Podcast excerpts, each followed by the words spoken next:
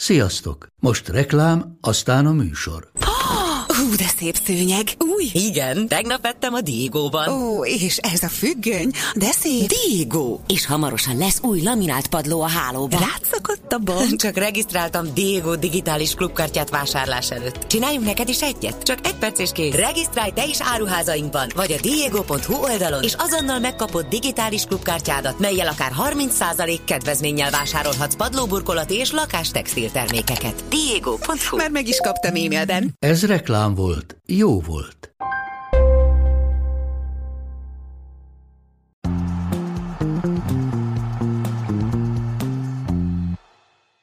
És a második erődöntő után is itt a bajnokok rizsája, ezúttal Kemenes Szabival, és egy olyan mérkőzéssel, amelyen ugyan az egyik csapat hazai pályán van, hiszen a kiírás szerint hazai pályán kell lennie, és lehet, hogy a szurkolók is jobban oda teszik magukat, hogyha elvileg hazai pályán van. Most a Milán volt hazai pályán az Inter ellen.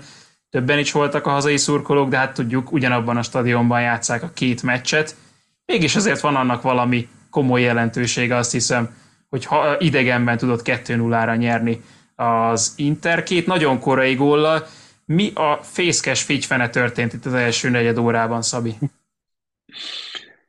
Jaj, jaj, jaj, nagyon nehéz ez a kis lelkemnek, megmondom őszintén, így, így frissen a meccs után. Igazából én azt gondolom, hogy nagyon-nagyon más dolog nem történt a Milánnal, mint az elmúlt egy szezonban, két szezonban, három szezonban, amióta ugye Pioli az edző. Egész egyszerűen ezen dolgokat azért el tudta kerülni a csapat, mint például az, hogy a, az ellenfél támadója egy szöglet után talpról 5 méterről bebelsőzi a szögletet, tehát azért ilyenek, ilyenek nem, nem, nem történtek, vagy ritkán történtek a csapattal, ebből adódóan uh, ugye nem kerültünk, így mond, vagy nem kerültünk ugye véres szájú Milán szurkolóként uh, hátrányba uh, mérkőzéseken ennyire könnyen. Tehát a Milán az elmúlt években azért azt el lehet mondani, hogy könnyen nem adta magát soha.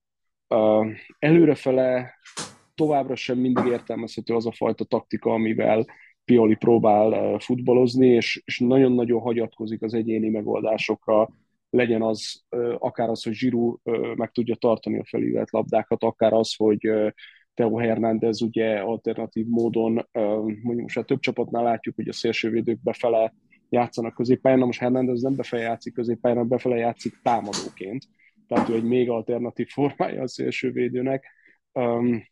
Ugyanakkor én azt gondolom, hogy a, az a Leao centrikusság és a nagyon egyéni megoldások centrikussága az most kiütközött ezen a mérkőzésen, hogy, hogy egész egyszerűen a két korai gólra, mivel az Internek sehol nem volt rohanni valója mondjuk ilyen csúnyán gyakorlatilag a 15. perc után, a Milán nem is tudott velük mit kezdeni, és ez, ez, ez fájóan bántó középpályán eladott labdákat eredményezett, a támadás felépítésnél, ha nem azt választotta a Milán, hogy hosszan felíveli a labdát Zsirúra, és akkor második labdából próbálnak futballozni, akkor gyakorlatilag az Internek rengeteg-rengeteg labdaszerzése volt, átadás lenyúlása mondjuk így a középpályára, amikor próbálkozott volna Milán építkezni.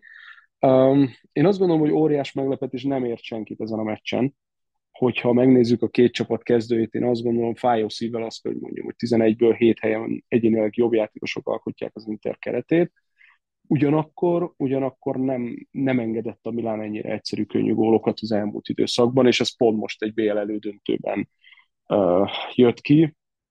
Éppen emiatt egy kicsit ez nyilván fájó, mert ha mondjuk a, a Láció ellen a hétvégi bajnokin kapott volna egy ilyen gólt, a Milán a 80 amit most tényleg talpról Jacob bepasszolt a felugrás nélkül egy szöglet után az ötösről, akkor azt mondjuk, hogy jó, hát előfordul egy szezonban ilyen, csak amikor ez pont a BL elődöntőben fordul elő, akkor nyilván sokkal fáj. 11 perc alatt jött ugye a két találat, az első volt J.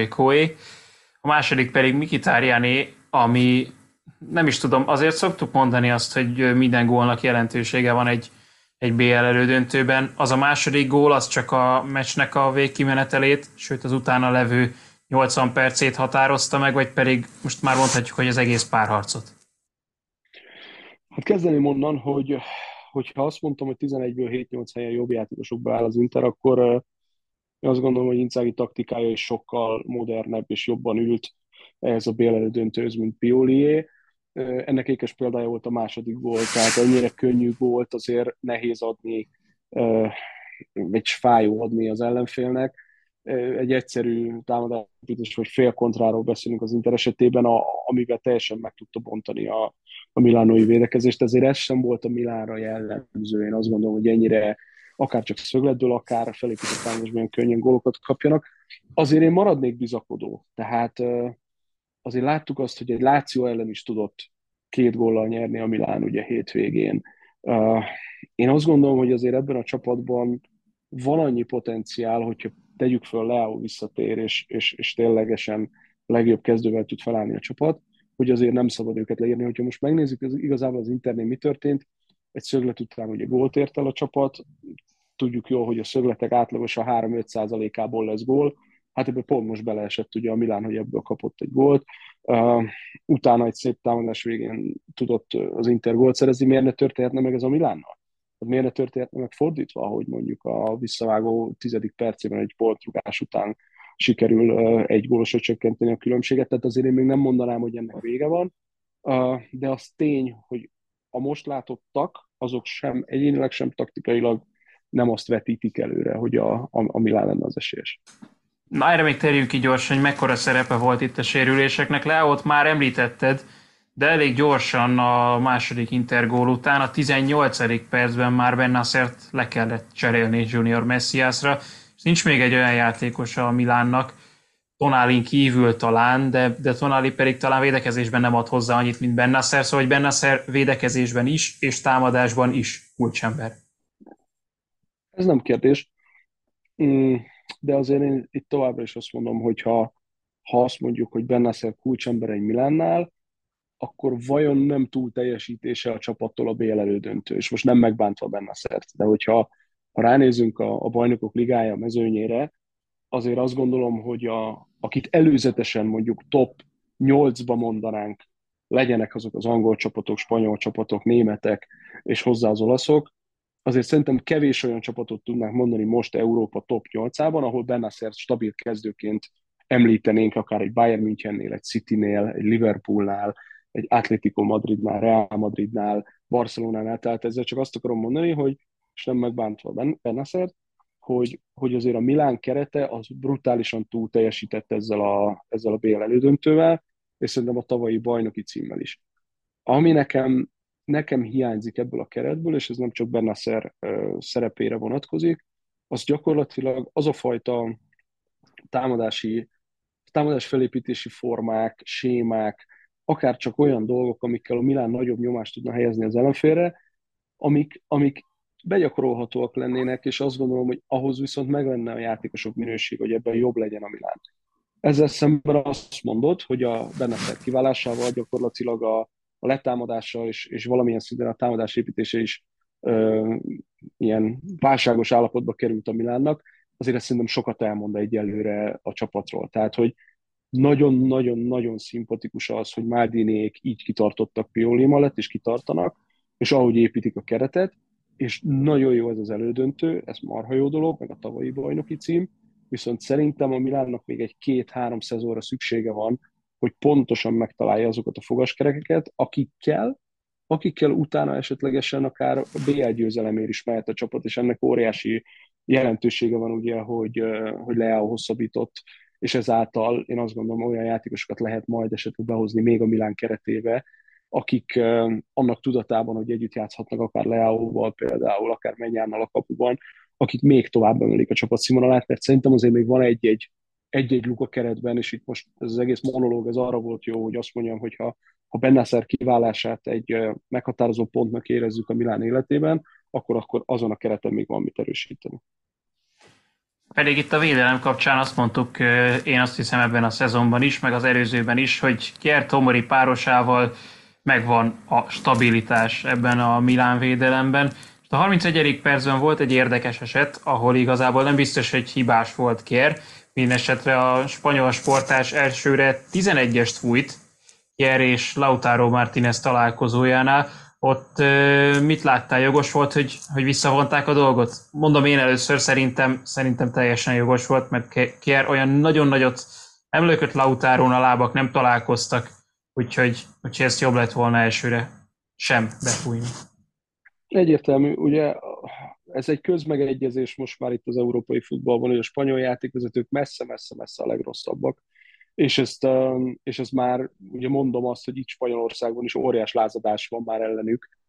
Egyébben a Márka jelentetett meg egy cikket, ahol gyakorlatilag azt összegzi, hogy a, az olasz, a német és az angol bajnokságban összesen nincs annyi kiállítás, mint egyedül a La Ligában. Na most azért sok mindent elmondhatunk a La Ligáról, de az, hogy egy dúvad liga lenne, azért az kevésbé.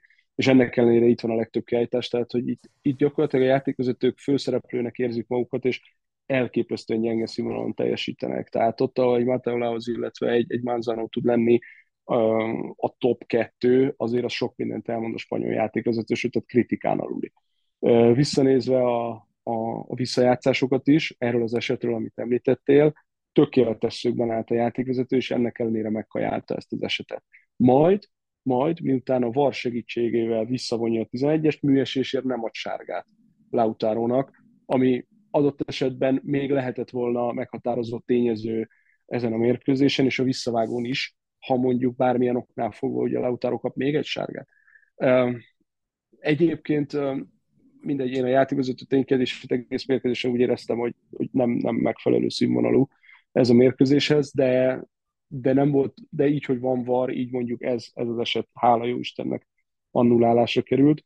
A Kier Tomori párosra visszatérve, én ott azért még érzek egy kicsi, kicsi lyukat abból a szempontból Kier mellé egy icipicivel jobb minőségű belső védőt igazoljon a Milán, aki támadásépítésben is um, egy picit uh, minőségibb szintet képvisel. Én Kiert azért tartanám meg minden körülmények között, mert az, hogy valaki ilyen szintű nyugodtságot tud sugározni magából ilyen tétű mérkőzéseken, azon elképesztő. És hogyha mellé egy, egy icipicit játékügyesebb, a támadás felépítésekben jobban, effektívebben résztvevő belső védőt tudna igazolni a Milán, én azt gondolom azért az, az tudna dobni a buli még egy kicsit.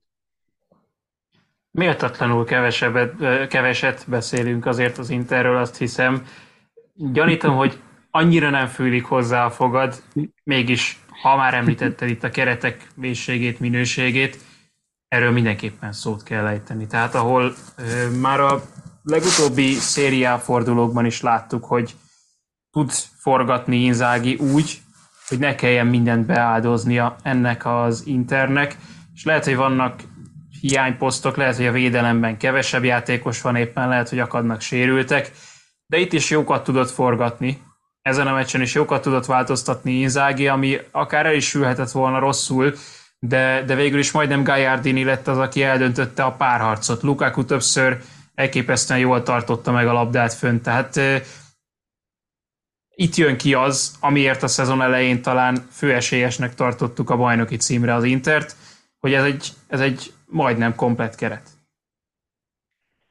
Ugye pont erről beszéltem, hogy én azt gondolom 11-ből 8, 7-8 helyen jobb az Inter, sőt, ha a padot ide, ide vesszük meg, akkor aztán meg, meg, meg teljes mértékig fölé kerekedik a Milánnak, ezt én is így látom.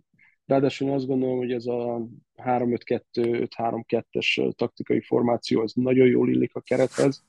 Nagyon flexibilis ez a, is ez a formáció, tehát azért, hogyha ha ránézünk egy 5-3-2-es felállási formára, mondjuk egy Sheffield Unitednél, akkor a legkevésbé azt gondoljuk, hogy ez egy letámadásra alkalmas felállási forma, ezzel szemben Incági annyira szuperül és flexibilisen és jól használja ezt a felállási formát, hogy képes saját térfélen nagyon masszívan védekezni, és teljesen megölni az ellenfél játékát, a saját térfélen védekezve leszűkíteni minden területet, és képes nagyon komoly pressziót is alkalmazni az ellenfél térfelén. És ehhez megvannak a játékosaik, és a Conte Interjénél használt, csak Lukaku-ra fölrugom a labdát, és majd ő leteszi Lautaro Martineznek, és majd valahogy támadó típusú fociból, egy elképesztően flexibilis gépezetet, támadásban is flexibilis gépezetet alkotott, arról nem beszélve, hogy a Brozovic, Barella, Csáhanoglu középpálya szerintem nagyot nem kockáztatok, ha azt mondom, hogy, hogy, hogy talán az olasz bajnokság legjobb középpályája. Valóban nagyon brutál erős a keret, tehát fenntartom azt az állításomat, hogy az Inter előrébb jár csapatépítésben, mint a Milán. Az, hogy hiba csúszott egy kicsit a bajnoki szereplésben, én azt gondolom a Nápolynak ez az éve azért az elvitathatatlan. Tehát van egy-egy ilyen kifutott éve egy-egy csapatnak, mint ugye a Nápolynak sok-sok év után egy bajnoki cím, de ha összességében nézzük, akkor szerintem jelenleg az Inter a legkomplexebb csapat az olasz bajnokságban, és hát ezt most is ugye bizonyította. Én azt gondolom, hogy ha bejutnak a döntőbe, bár ne legyen így, és a Milán jöjjön vissza, és nyerje meg a, a visszavágót, és üssön ő a döntőbe, azért bármelyik csapatot is kapja majd a másik ágról, azért nem lesz egy könnyű falat ez a brigád, főleg egy meccsen. Nagyon nem lesz könnyű falat, úgyhogy egy teljesen egyetértek veled ebben, hogy, hogy egy sokkal komplexebb, összetettebb, jobban használt keret az Interé. Egy utolsó dolog. Valószínű, hogyha tegnap a Real Madrid meccsén történik ilyesmi, akkor kevésbé foglalkozunk azzal, hogy Modric mondjuk 37 évesen és Benzema 33 évesen szerez gólt, de lehet, hogy ott is előkerül. Itt mindenképpen elő kell kerülnie, hogy bajnokok ligája elődöntőben Ryan Giggs óta, aki 2011-ben 37 évesen és 148 naposan lőtt gólt, most Edin Dzeko volt a legidősebb gólszerző, 37 évesen és 54 naposan, és mellette a 34 esztendős Mikitárján volt a másik gólszerző. Azért ez mindenképpen megsüvegelendő, hogy még ezen a szinten is ennyi idősen, sőt lehet, hogy majd a döntőben is, bár mondtad, hogy van, aki nem ezt szeretné, de lehet, hogy még a döntőben is.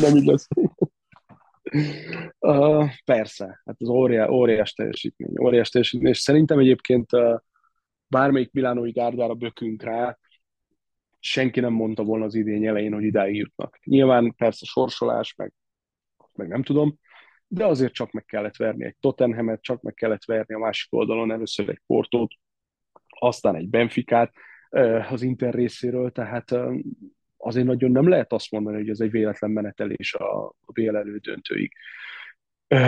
És én azt gondolom egyébként, hogy, hogy az Internek ez a választása, akár Mikitáriánnal, akár, akár Jékóval, egy teljesen tudatos és jól a koncepcióba illő döntés. És uh, sajnálattal kell közölnöm, hogy uh, kerületnél edzőtársam Veres Balázsral, akivel egy stábot, stábot alkottunk véresszájú interszurkolóként, pontosan ezt mondtuk Jéko megszerzésekor még annak idején, hogy talán az egyik legjobb fogaskereket találta meg a csapat arra vonatkozólag, hogy, hogy még van benne játékperc, de már akkor sincs baj, ha padon kell lenni, akkor sincs baj, ha be kell állni, tökéletesen meg fogja oldani ezeket a, ezeket a fajta taktikai elvárásokat, amik vannak felé. Ez ismételten bebizonyosodott. Úgyhogy én azt gondolom, hogy, hogy bármennyire is nagyon fáj ezt kimondani, hogy az Inter is megfelelően építi a csapatát, és megfelelően építi a klubot, és azért az az olasz focira nem volt elmondható az elmúlt években, úgyhogy nagyon-nagyon örömteli, hogy az összes európai kupasorozatot figyelembe véve azért öt brigád ott van az elődöntőben az olaszoktól, ami azért nem tudom mikor volt utoljára ilyen olasz dominancia.